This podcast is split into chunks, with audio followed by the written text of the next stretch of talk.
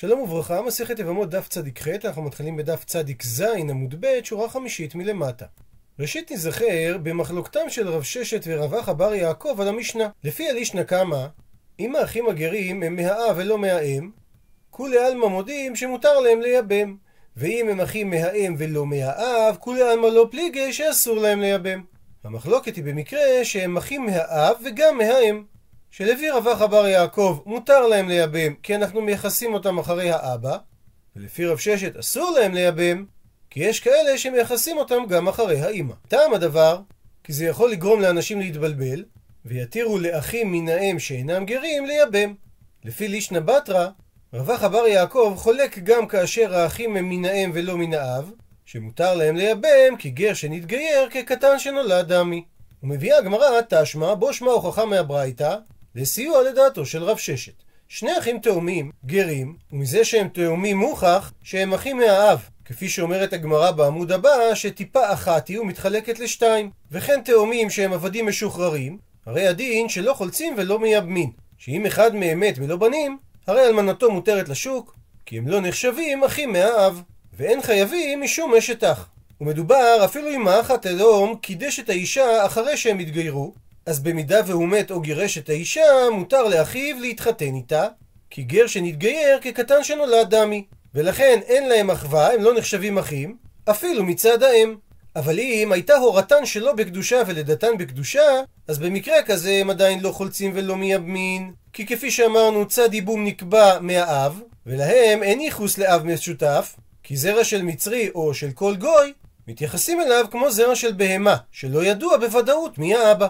אבל במקרה הזה הם כן חייבים משום אשת אח. שהרי לידתן בקדושה, אז הן נולדו מהאם שהיא כישראלית שילדה בנים, שהבנים חייבים כרת אם הם יבואו על אשת האח. מקרה שלישי אומרת הברייתא, אם הייתה הורתן ולידתן בקדושה, אז במקרה כזה הרי הם כישראלים לכל דבריהם. הוא מדייק את הגמרא, קטני מיית, הרי כתוב בברייתא, אין חייבים משום אשת אח. ומזה נדייק חיוב הליקה, שרק חיוב אין עליהם. הפכנו דף. האיסור האיכא. אבל יש להם איסור מדרבנן כלפי אשת האח, כי חכמים חששו שאם נתיר להם להתחתן עם אשת האח, אז יבואו להחליף ולהתיר גם בשני אחים ישראלים. ואם כך, קשיא לרווחה. ולפי שתי הלישנות הסברנו שאחים גרים מהאב ומהאם מותרים לשאת את אשת האח. מתרצת הגמרא הוא הדין דאפילו איסור הנמי לקה. מצד האמת, אין אפילו איסור דרבנן במקרה הראשון שאמרה הברייתא שהורתם ולידתם לא בקדושה. שהרי גר שנתגייר כקטן שנולד. ואיידה דבאי למיתנס סיפא, ואגב שרצה התנא של הברייתא לשנות בסוף הברייתא, במקרה שהם נולדו בקדושה, אבל חייבים כרת משום אח, תנא נמי רישא, לכן הוא שנה גם ברישא את הלשון של אין חייבים. כי כפי שכבר הזכרנו, המשניות והברייתות נשנו בעל פה, ולכן השתדלו לשמור על לשון זהה לאורך המקרים במשנה. ואגב שהזכירה הברייתא, שאצל גויים אין קרבה לאבא, אמר על כך רבא, הדאמור רבנן אין אב למצרי, והכוונה היא לא רק למצרי אלא לכל גוי, לא תימה אל תאמר שזה רק משום דשטופה בזימה, ואז הטעם דלא ידיע מי האבא. כי אם כך, אבל במקרה שכן ידיע מי האבא, כגון שהיו אביו ואמו חבושים בבית האסורים, כך שיש פיקוח וידוע שהיא לא נבעלה אלא לבעלה, היית יכול לטעות ולומר שכן חיישינן, במקרה כזה, שהם אחים מאותו אבא, כך שאם הם נולדו בקדושה, שאז לא אומרים את הטעם שגר שהתגייר כקטן שנולד, ואז היינו טועים ואומרים שהם נחשבים אחים מאב, אלא אומר רבא שאפילו במקרה די ידיע, בוודאות שהם מאותו אב, נמי לא חיישינן. גם אז אנחנו לא חוששים שיש להם קרבה אל האבא. הוכחה לדבר, דהה אמרה הברייתא, שני אחים תאומים, ותאומים זה על ידי דטיפה אחת היה ונחלקה לשתיים, כך שהם בוודאות מאותו אבא, וקטני סיפא, וכתוב בברייתא בסוף, שהם לא חולצים ולא מייבמין. אז אם כך שמע מינה, שהסיבה שאין להם ייחוס אחרי האב, זה בגלל שאפקורי אפקרי רחמנא לזרעי, שהתורה הפקירה את זרעו של האב, והם לא מתייחסים אחריו, דכתיב, פסוק ביחזקאל שאומר, בשר חמורים בשרם וזרמץ עושים זרמתם. שהזרע של הגוי נחשב כזרע של בהמה, שהוא לא מועיל לעניין ייחוס. ואומר רש"י, שדווקא מהסיפא של הברייתא הדבר מוכח, מכיוון שבמקרה של הרישא, מדובר שגם לידתם הייתה לא בקדושה, ובמקרה כזה אפילו שאר האם אין לגר, אלא הוא נחשב כקטן שנולד. והזכירה הברייתא את עניין התאומים, וכנראה מדובר על תאומים זהים, שזה תוצאה של התחלקות הביצית המופרית, שהיא מהווה את העובר הראשוני. הסיבה המדויקת להתחלקות לא ברורה, ובעקבותיה שני גושי התאים הופכים לשני עוברים הגדלים באותו רחם. לתאומים זהים יש מטען גנטי כמעט זהה, אך קיימים הבדלים כמו למשל בטביעות האצבעות. עם זאת, מחקרים הוכיחו כי תאומים זהים אשר גדלו בנפרד היו דומים זה לזה בתכונותיהם, במחוותיהם ובתחומי העניין שלהם. ומביאה הגמרא תשמע בו שמע הוכחה נוספת, שכך אומרת הברייתא, דאמר רבי יוסי, מעשה בניפתאי מגר, שנשא אשת אחיו מאמו, ובא מעשה לפני חכמים ואמרו אין אישות לגר. ומיד מקשה הגמרא, מה זאת אומרת, ואל הגר דקדי אישה חנמי לא תפסי בה קידושין? האם גר שמקדש אישה, הקידושים לא תופסים? ודאי שלא ניתן לומר כך. אלא מתרצת הגמרא, אימה תאמר שהברייתא התכוונה שאין איסור אשת אח לגר. ומקשה הגמרא, מאי לאו, האם אין הכוונה? למקרה כזה, דנסבה כשהוא גר, שהאח התחתן כשהוא היה כבר גר, כך שקידושה ודאי קידושין, ואחרי שהוא מת, אלמנתו מותרת להינשא לאחיו, כי אין ביניהם קשרי אחווה, שהרי גר שהתגייר מוגדר כקטן שנולד. ואם כך, קשה על רב ששת גם ללישנא קמא וגם ללישנא בתרא, וקשה גם על רב אחא בר יעקב לפי לישנא קמא, שאמרה שגרים שהם אחים מן האם ולא מן האב, גם רב אחא בר יעקב אוסר. מתרצת הגמרא, לא זו הכוונה שהוא התחתן איתה אחרי שהוא התגייר, אלא הכוונה דנסבה כשהוא היה עובד כוכבים. ומעיר רש"י שאחרי שהוא התגייר הוא לא ידעה, כך שכאשר הוא היה ישראל, לא היה לו בה קידושין. וקשרי אישות שהיו לו כאשר הוא היה גוי, פקעו ברגע שהוא התגייר, ולכן היא מותרת לאחיו. מקשה הגמרא, אם מדובר שכשהוא עובד כוכבים, הוא התחתן איתה, אז מהי לממרא? מה החידוש שניפטי מגר נשא אשת אחיו מאמו? מסבירה הגמרא, מה עוד תימה? מה היית חושב לומר?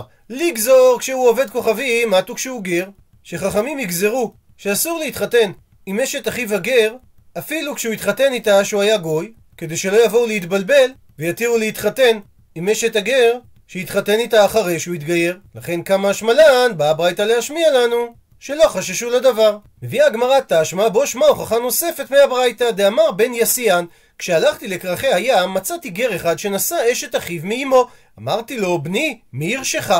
אמר לי הרי אישה ושבעה בניה שיש פה מקרה של גיורת ושבעה בניה שהתיר להם רבי עקיבא לישא איש את אשת אחיו ומהן למדתי לעשות כך שעל ספסל זה ישב רבי עקיבא ואמר שני דברים הראשון גר נושא אשת אחיו מאמו ואמר רבי עקיבא עוד דבר, שכתוב בספר יונה, ויהי דבר השם אל יונה שנית לאמור, ודייק רבי עקיבא, שנית דיברה עמו שכינה, שלישית לא דיברה עמו שכינה. עד לכאן לשון הברייתא, ושואלת הגמרא, קתני מיהת, הרי כתוב בברייתא שגר נושא אשת אחיו מאמו. מאי לאו, האם לא מדובר דנסבה כשהוא גר?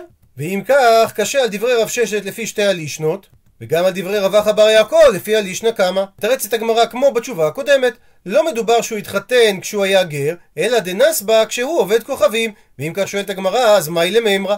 אז מה החידוש בדבר? מבארת הגמרא, מהו דתימא? מה היית חושב לומר? אולי נגזור כשהוא עובד כוכבים, אטו בגלל גם כשהוא גר, כדי שאנשים לא יבואו להתבלבל ולהתיר את אשת הגר לאחיו. כמה שמלן, בא הביתה להשמיע לנו שלא חוששים לכך. ועל תשובת הגר לשאלתו של בן יסין מי הרשך להתחתן עם אשת אחיך מהאם, אמר לו הגר שרבי עקיבא התיר את הדבר. ושואלת על כך הגמרא, ומי מהימן? האם אותו גר נאמן לחדש הלכה שאינה ידועה בשם רבי עקיבא כאשר הוא נוגע בדבר? והאמר רבי אבא אמר רבונה אמר רב, כל תלמיד חכם שמורה הלכה, שהיא חידוש, ובא מעשה שנוגע אליו באופן אישי, אז זה תלוי. אם קודם מעשה אמרה את ההלכה הזאת, אז שומעים לו, ואם לאו, הרי אין שומעים לו. אז כיצד קיבל בן יסיאן את דברי הגר? עונה על כך הגמרא שלוש תשובות. אי בהיתמה אם תרצה לומר מורה ובעיה, שאכן הגר היה אומר את ההלכה הזאת, עוד לפני שהוא התחתן עם אשת אחיו הגר, מהאם המשותפת. ואי בהיתמה, ואם תרצה תאמר תשובה שנייה, משום דקאמר הרי אישה ושבעה בניה. כך שהוא מביא ראיה שכך פסקו עוד לפני שהוא התחתן.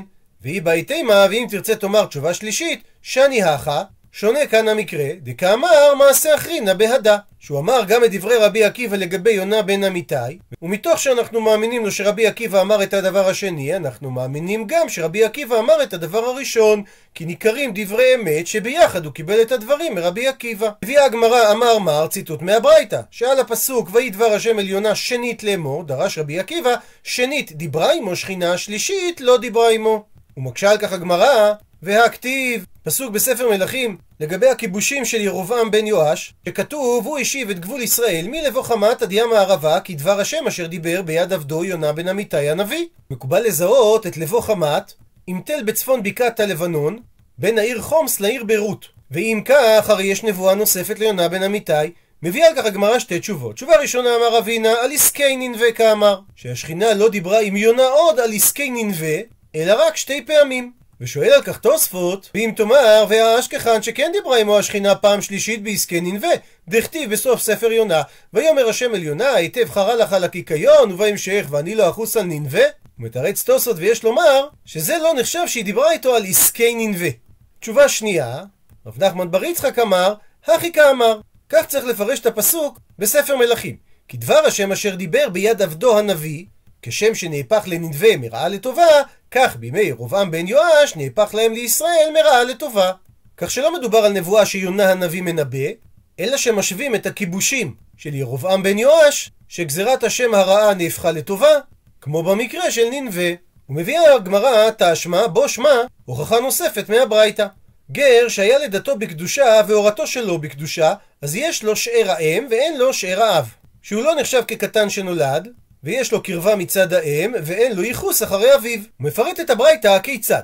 נשא אחותו מן האם יוציא, אחותו מן האב יקיים. ומדובר על אחותו שנולדה כשאימא שלו הייתה עובדת כוכבים, וגזרו חכמים שהוא יוציא אותה, כי אף על גב שהיא לא נחשבת אחותו, שהרי הוא נחשב כקטן שנולד, גזרו חכמים שהוא יוציא אותה כדי שהוא לא יבוא להתחתן עם אחותו שנולדה אחריו, שבה ודאי יש איסור כרת, שהרי לידת שניהם בקדושה, והיא אחותו גמורה מן האם, כי זה כמו ישראלית שילדה בן ובת. אבל אם מדובר על אחותו מהאב, מותר לו לקיים, הוא לא צריך להוציא אותה, כי הכל יודעים שאין אב לעובד כוכבים. וגם אם הוא יבוא להתחתן עם בת אביו שיוליד מאישה אחרת אחרי שהוא יתגייר, לא אכפת לן, שהרי הוא לא נחשב בנו. וממשיכה הברייתא, אם הוא יתחתן עם אחות האב מן האם יוציא, הפכנו דף, אבל אם הוא יתחתן עם אחות אביו מן האב יקיים. וגם כאן קיים החשש שהגר יחשוב שמותר לו להתחתן עם אחות שנולדה אחרי שהאם התגיירה. וממשיכה הברייתא, אם הוא נשא אחות האם מן האם יוציא, ואם הוא נשא אחות האם מן האב, רבי מאיר אומר יוציא, וחכמים אומרים יקיים. שהיה רבי מאיר אומר, כל ערווה שהיא משום שאר האם יוציא, ואם היא משום האב יקיים. שבמקרה שהוא נשא אחות האם מן האם, כולם מסכימים שחכמים גזרו שיוציא אותה, ובמקרה שהוא נשא אחות האם מן האב, לפי חכמים יקיים, שהרי היא קרובתו מהאב ולא מהאם, ולפי רבי מאיר יוציא, כי מעורב פה במקרה, קרבה מצד האם. וממשיכה הברייתא, ומותר באשת אחיו, ואפילו אחיו מאמו אם הוא נולד בהיותו עובד כוכבים, שבמקרה כזה לא גזרו חכמים משום אשת אחיו הנולד אחריו, כי חכמים גזרו רק בקרבת בשר, אבל בקשר משפחתי שנוצר על ידי קידושין, חכמים לא גזרו. וממשיכה הברייתא לפי גרסת הבח, ובאשת אחי אביו, שלאחר מות דודו או שהוא מגרש את דודתו, היא מותרת עליו. וממשיכה הברייתא, ושאר כל האריות מותרות לו. ופותחת הגמרא סוגריים ואומרת שהמשפט הזה בא להטויי לרבות את אשת האב. שבגלל שאין קורבה בין הגר לאביו, כאשר אביו ימות, מותר לו להתחתן עם אשתו. וממשיכה הברייתא, נשא אישה ובתה, כונס אחת ומוציא אחת, אבל לכתחילה לא יכנוס. ואומר רש"י שמדובר על גר בעלמא, שנשא בהיותו עובד כוכבים אישה ובתה, והם התגיירו איתו. שהרי לא ניתן להסביר שהמקרה הזה מדבר על גר שנולד בקדושה, שהוא לא יכול להתחתן עם אישה ובתה. והדין שעם אחת הוא יכול להישאר ואת השנייה הוא צריך לגרש, כדי שזה לא יגרום לתקלה, שאנשים יחשבו שמותר להתחתן עם אישה ובתה. וממשיכה הברייתא, מתה אשתו מותר בחמותו. ואיכא דתני, ויש שגרסו בברייתא שהוא אסור בחמותו. עד לכאן לשון הברייתא. מדייקת הגמרא, קתני מיהת, הרי כתבה הברייתא שהוא מותר באשת אחיו. מאי לאו, האם לא מדובר דנסבה כשהוא גר? ואם כך, קשה על רב ששת לפי שתי הלישנות, ועל רב אחא בר יעקב לפי הלישנא קמא. שוב מתרצת הגמרא, לא כך מדובר בברייתא, אלא דנסבה שהוא התחתן איתה כשהוא היה עובד כוכבים. אבל אם כך מקשה הגמרא, מאי למימרא, אז מה החידוש בדבר? מבארת הגמרא, מה עוד תימא? מה היית חושב לומר לגזור כשהוא עובד כוכבים? עטו בגלל כשהוא גר. כמה שמלן באה הברייתא להשמיע לנו שחכמים לא חששו שאם לא נאסור עליו את אשת אחיו שהתחתן איתה כשהיה עובד כוכבים, שהוא יתבלבל ויתחתן גם עם אשת אחיו, שיתחתן איתה אחרי שיתגייר. מביא הגמרא ציטוט מהברייתא, אמר מר, נשא אישה ובתה, כונס אחת ומוציא אחת, לכתחילה לא יכנוס. ושואלת הגמרא, השתא אפוקי מפיק, לכתחילה מבעיה? הרי הברייתא אומרת שאם הוא התחתן עם אישה וביתה כשהוא היה גוי, אז אחרי שהוא מתגייר, הוא צריך להשאיר רק אחת מהם. אז מדוע צריכה הברייתא לומר שלכתחילה לא יכנוס את שתיהן? מתרצת הגמרא, התמקאי והכי כאמר. המילים לכתחילה לא יכנוס לא נאמרו על המקרה של נשא אישה וביתה, אלא על האח דאמרו רבנן, על אותם מקרים לפני כן שאמרו בהם חכמים יקיים, על זה אמר הברייתא שלכתחילה לא יכנוס. מביאה הגמרא ציטוט נוסף מהברייתא, מתה אשתו מותר בחמותו, ואיכא דתני ויש שגרסו אסור בחמותו. מסבירה הגמרא, חדה כרבי ישמעאל וחדה כרבי עקיבא. לשון אחת היא כשיטת רבי ישמעאל, ולשון שנייה כשיטת רבי עקיבא, שאת מחלוקתם ראינו בדף צדיק ד' לגבי איסור חמות, אחרי שאשתו נפטרה. שמאן דאסר זה כרבי ישמעאל דאמר, שחמותו גם לאחר מיתה של אשתו עדיין באיסור הקיימא. ולכן וגבר גר גזרו ברבנן. לעומת זאת, אומן דשארי מי שהתיר זה כרבי עקיבא, דאמר שחמותו לאחר המיתה של ביתה קלש לאיסורה, שגם לגבי ישראל היא כבר לא בעונש של שרפה. ולכן וגבי גר לא גזרו ברבנן. ואומרת המשנה, חמש נשים שנתערבו ולדותיהן, הגדילו התערובות ונשאו נשים ומתו, ארבעה חולצים לאחת ואחד מייבם אותה. הוא ושלושה חולצים לאחת ואחד מייבם. נמצאו ארבע חליצות וייבום לכל אחת ואחת. ננסה לפשט את המקרה של המשנה על פי הציורים בעטרת צבי. לחמש נשים נולדו חמישה ילדים, ובנוסף נולד לכל אישה עוד ילד, ונתערבו הוולדות, כך שבחמשת הילדים האחרונים לא ידוע מי היא אמו של כל ילד. וכל אחד מאותם ולדות שנתערבו נשא אישה. ומתו אותם ולדות, ונשותיהם עומדות לייבום או חליצה לפני חמשת האחים. ואומרת המשנה שארבעה אחים יחלצו לאישה הראשונה, והאח החמישי ייבם אותה. ואחר כך אותו אח שייבם ועוד שלושה אחים יחלצו לאישה שנייה, ואח אחר ייבם אותה. וכן הלאה, אותם שני אחים שייבמו ועוד שני אחים יחלצו לאישה שלישית, ואח אחר ייבם אותה, וכן הלאה עם האישה הרביעית, וכן הלאה עם האישה החמישית. ואומרת הגמרא, ודווקא הסדר מחלץ והדר ייבומי. קודם האחים חולצים, ואז האח מייבם. אבל ייבומי ברישא לא. אבל לא ניתן קודם לייבם ואז לחלוץ. כי יש חשש דקפגע ביבמה לשוק. שאם לא יחלצו לפני הייבום, יש חשש שהמייבם עובר על איסור שלא תהיה היבמה החוצה לאיש זר. ושואלת הגמרא, מה אכפת לן אם לאישה השנייה יחלצו אותם ארבעה שחלצו לאישה הראשונה, ואותו אחד שייבם את הראשונה ייבם את השנייה? ומדוע אמרה המשנה שדווקא הוא ושלושה חולצים לאחת? עונה הגמרא, דלא תימה. כדי שלא תאמר ליבמין נוחד לכולהו, שאחד ייבם את כל הנשים אחרי שכל הארבע יחלצו להם, אלא כל חד וחד מייבם חדה. שמעדיפה המשנה, כל אחד מהאחים ייבם אישה אחת, והסיבה דילמה מתריימה לדידי, כי אולי יזדמן לכל אחד מהאחים לקיים את מצוות ייבום באשת אחיו. מה שאומר שהמשנה העדיפה לתת לכל אחד מהאחים אפשרות לקיים מצווה, על פני האפשרות לתת לאח אחד לקיים בוודאות מצווה אחת. מביאה הגמרא לפי גרסת הבח, תנו רבנן, שנו רבותינו בברייתא. מקצתן אחין ומקצתן שאין אחים, האחים חולצים ושאין אחים מייבמין. ושואלת הגמרא, מהי כאמר? למה התכוונה הברייתא? עונה על כך אמר רב ספרא, הכי כאמר. כך התכוונה הברייתא, שאם מקצתן של האחים שצריכים לייבם הם אחים מן האב, ומקצתם הם אחים מן האם, אז במקרה כזה, אחים מן האם חולצים, ואחים מן האב מייבמין. זאת אומרת, ראובן התחתן עם חנה ורחל, ונולד לו בן מרחל. אחר כך הוא גירש את רחל, והיא התחתנה עם בועז שיש לו בן מנישואים קודמים. לסיפור הזה נוסיף עוד שלוש נשים שונות שיש להם שלושה ילדים, ובדומה לסיפור מהמשנה, כל אחת מהנשים יולדת עוד בן, ואותם ולדות מתערבבים ולא ידוע מי אמו של כל אחד, ואותם ולדות נשאו נשים ומתו. אמרה הברייתא שאותו אח שיש לו כאן גם אשת אחיו מאביו וגם אשת אחיו מאמו, הוא חולץ לכל האלמנות והוא לא יכול לייבם. כי יכולים לייבם רק אחים מהאבא ולא מהאם.